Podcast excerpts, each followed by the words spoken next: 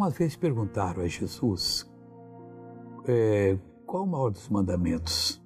E Jesus disse: Amar a Deus sobre todas as coisas. E o segundo ele emendou: é amar o próximo como a ti mesmo.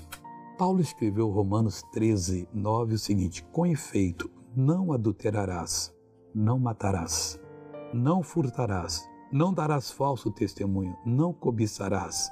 E se há algum outro mandamento, tudo resume nessa palavra, né? tudo nessa palavra se resume: amarás ao teu próximo como a ti mesmo. Quando o povo fizer isso, vão acabar os problemas, porque você vai respeitar o que é do próximo e você vai respeitar o mandamento de Deus e sabe o que vai fazer? O que vai acontecer? Deus fará o diabo lhe respeitar.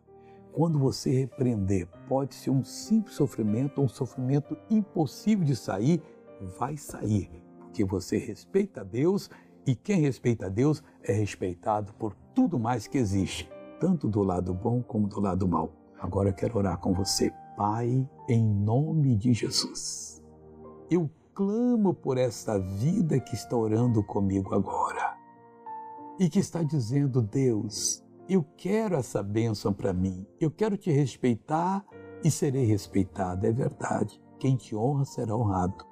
Pois, Pai, eu coloco a minha mão em direção a essa pessoa, eu abençoo e digo: mal sai dessa vida, em nome de Jesus. E você diz: Amém. Bom dia.